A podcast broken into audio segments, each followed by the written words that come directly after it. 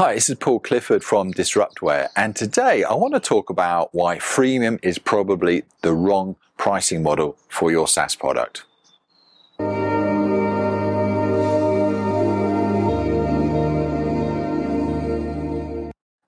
So let's just look at uh, three reasons why freemium probably won't work. Now, first of all, freemium is a very attractive proposition, especially for new startups, because, you know, the concept is let's get everyone in for free, get them signed up to our really cool product. And then all we got to do is keep marketing to them, you know, and shift them into our premium content or our premium pricing level, our pro, whatever you want to call it. But, you know, the, the fact is that first of all, there's an issue called the, the, the psychology of the penny gap. And that is if you look at a $1 product and a $10 product, then the perceived value to the customer is 10 times. Okay. So from $1 to 10. But then if you take away the $1 and you make that free, then all of a sudden the whole perception and the value multiple just disappears.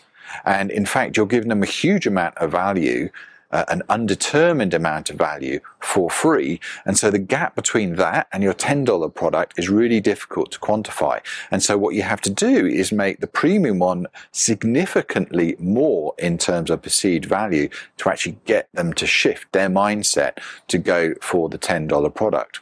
Okay. So, you know, the, the whole perception just goes away. And the only other way you can actually really do it is by providing or locking them in into some sort of uh, storage or some way that you're limiting um, their uh, their access where they they're, they're, compelled to upgrade, you know, because their storage exceeds a certain uh, value or something like that, that that they're absolutely locked in, and their only option, you know, is to really upgrade.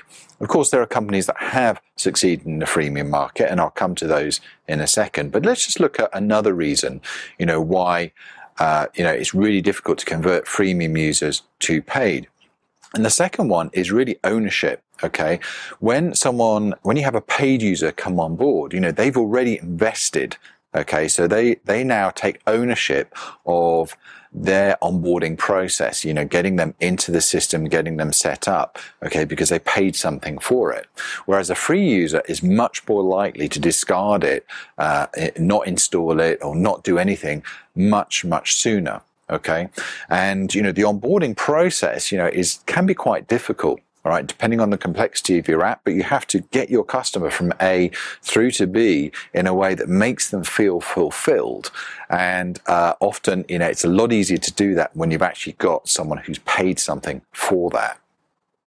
The third reason is a bit more obvious, and that is that paid users have credit cards, okay? They, they've got money to spend, and they've already taken that leap, you know, that mental leap into actually, you know, getting out their card and paying for something. Okay. Whereas the free user is much more casual and you don't know we actually have the capability to upgrade to a, a pro plan at all. Okay. Um, and of course, I'm not alone in this, but there are some great examples of freemium, as we all know. You know, there's Dropbox, um, there's Evernote, but when you actually look at their data, you know, they're only converting like 0.5 to 2% of the customer base into their premium version. And, uh, you know, they also have to then, you know, nurse and invest in an infrastructure and technology to handle millions of free users. Okay. Um, and you can only really do that with like some serious, you know, investment backing.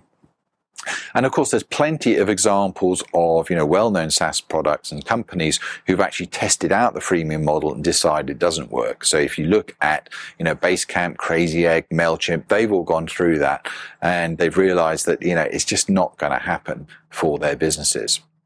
And if you draw a parallel from the email marketing world as an example, you know, it's a well-known fact that, you know, paid users on an email list are much more powerful and much more likely to buy something in the future than free users on a list. So in other words, people who've opted into a list for free.